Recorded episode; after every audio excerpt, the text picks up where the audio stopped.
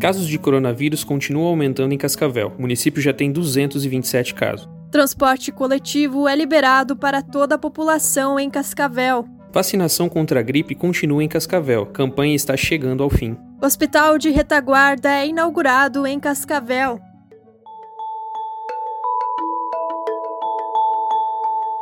Olá, eu sou Patrícia Magri, estou aqui com o Paulo Maílio para falar sobre estes e outros assuntos que chamaram atenção nesta semana na cidade de Cascavel e na região. Hoje é sábado, 23 de maio de 2020 e está começando mais um resumo da semana do Conexão Cascavel.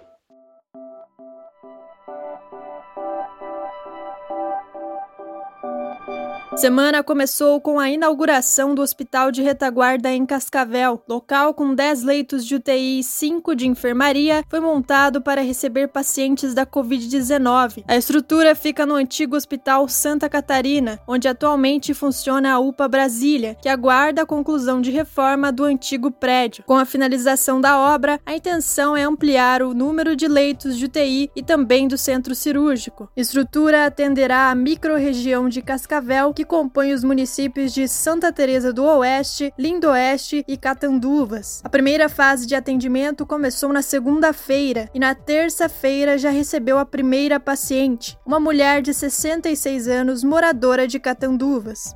Casos de coronavírus continuam aumentando em Cascavel. Na última edição deste programa, sábado, o registro era de 116 casos confirmados no município, dia 16 de maio, com dados atualizados de sexta-feira, dia 15. Hoje já são 227 casos. O boletim foi atualizado na tarde desta sexta-feira. 156 pacientes já estão recuperados da doença. Em uma semana, Cascavel teve 111 novos casos confirmados e uma morte. Isso mostra que o contágio da doença vem acelerando na cidade. No Paraná, já são mais de 2.900 casos e 146 mortes. Neste mesmo período de comparação, do dia 15 de maio até sexta-feira, dia 22, o Paraná registrou 799 casos e 25 mortes. No Brasil, foram mais de 110 mil novos casos e mais de 6 mil mortes. O país contabiliza agora mais de 330 mil casos e mais de 21 mil mortos pela doença.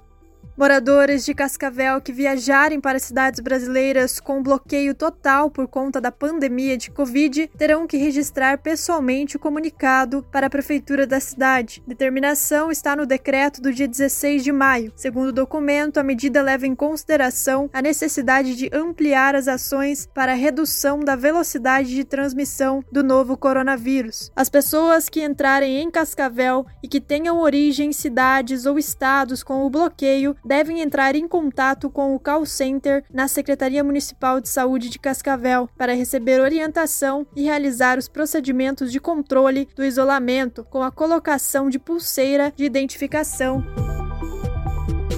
Reunião do Centro de Operações de Emergências da última quarta-feira deliberou a retomada do atendimento nas unidades de saúde do município. Locais estão fechados por conta da pandemia. A partir da próxima segunda-feira, dia 25, as unidades de saúde da família e unidade básica de saúde de atendimento geral passam de 8 para 14, e no dia 1 de junho a retomada será em todas as unidades. O atendimento exclusivo para pacientes com sintomas de Covid-19 continuará em nove unidades e deverá ser agendado pelo telefone do call center. A partir do dia 1 de junho, serão cinco unidades para atendimento de Covid e todas as demais estarão abertas para o atendimento geral. Porém, nenhum paciente deve acessar diretamente a unidade sem que tenha realizado o agendamento prévio. O agendamento para atendimentos gerais deve ser feito pelo telefone de cada unidade.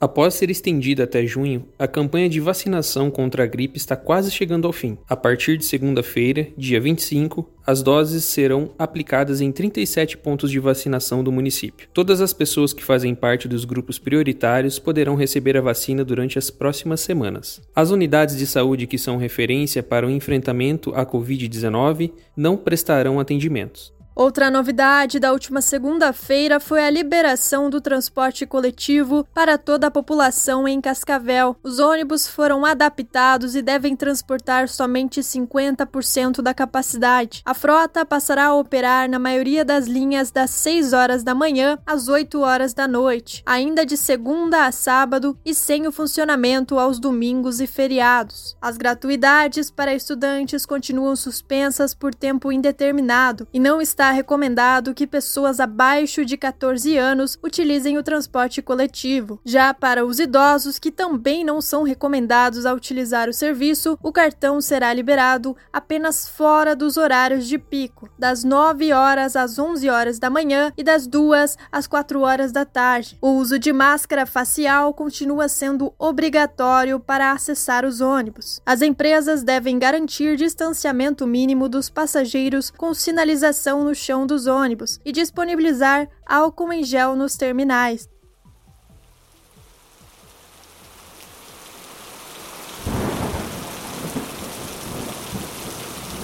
Vamos falar um pouco sobre a previsão do tempo? Após uma sexta-feira chuvosa aqui em Cascavel, vem frio por aí. Fim de semana deve ser gelado. A mínima prevista para este sábado é de 8 graus. Já no domingo, os termômetros podem marcar 4 graus com risco de geada na nossa região. A chuva pode aparecer de forma leve e isolada, então já podem ir se preparando.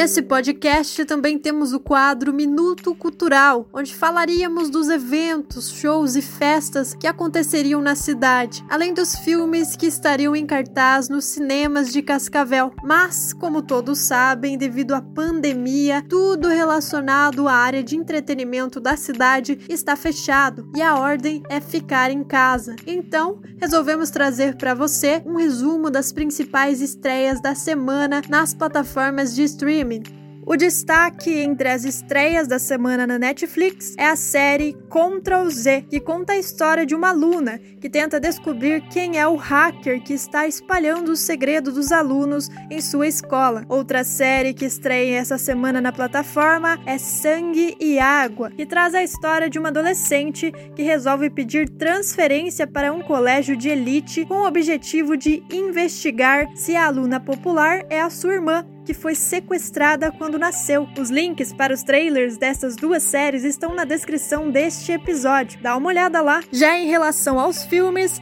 as novidades da semana na Netflix são os clássicos Psicose e o título original da plataforma Um Crime para Dois, que apesar de não parecer, é uma comédia onde um casal se vê envolvido em um assassinato e o que era para ser o início de uma nova etapa no relacionamento passa a ser uma busca para desvendar o crime. Para quem é assinante da Amazon Prime, entre os filmes o maior destaque da semana é a chegada de Medo Profundo, o segundo ataque. Outro título que chama a atenção é o suspense de terror Deep Dark. Além desses, vários outros novos filmes estrearam no catálogo da plataforma da Amazon, como por exemplo Cão de Briga com Morgan Freeman e Jet Li, Caça às Bruxas com Nicolas Cage e 11 de Setembro, O Resgate, com Whoopi Goldberg e Charlie Chin. Mas para quem prefere séries, o grande destaque da Amazon Prime vai mesmo para a primeira temporada da enigmática série Little Fires Everywhere. Já na HBO Go, a dica é o documentário Seremos História, onde Leonardo DiCaprio conversa com nada menos que Barack Obama, Bill Clinton, John Kerry e o Papa Francisco sobre as batalhas travadas contra as mudanças climáticas. Mas se você é assinante do Telecine Play, aproveite para assistir os novos filmes que foram adicionados essa semana no catálogo da plataforma. Entre eles estão Shrek III, Quarteto Fantástico e Pinguins de Madagascar, além do documentário sobre o astro do rock Liam Gallagher. E para finalizar, não poderíamos deixar de fora o lançamento em destaque dessa semana no Globoplay, o documentário intitulado Abençoado, sobre a história de vida do surfista três vezes campeão do mundo Andy Iron.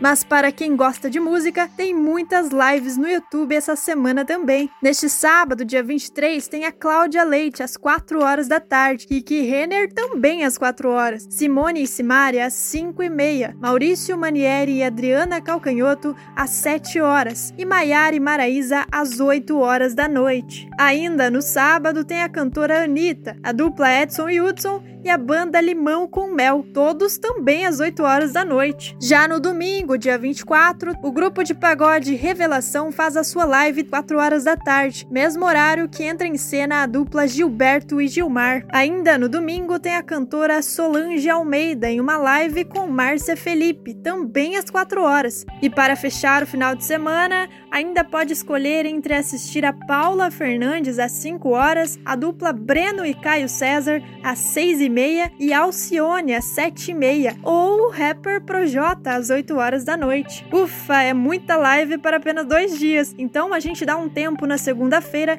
e volta com a live do Munhoz e Mariano na terça-feira, dia 26, a live do Fábio Braza e da Joelma na quarta-feira, dia 27, e do Emicida com a Tulipa Ruiz na quinta-feira, dia 28. É isso aí, aproveite o final de semana em casa, opções para assistir não vão faltar. Esse foi mais um resumo da semana do Conexão Cascavel. As fontes das notícias que citamos aqui hoje estão todas na descrição deste episódio.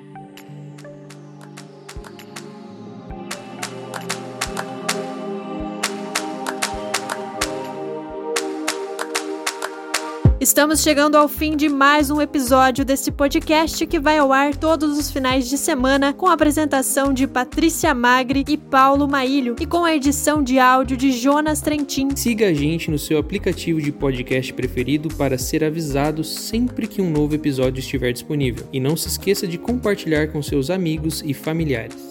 Para nos enviar críticas, sugestões, mande um e-mail para podcastconexãocascavel.gmail.com. Obrigada pela sua audiência e até semana que vem.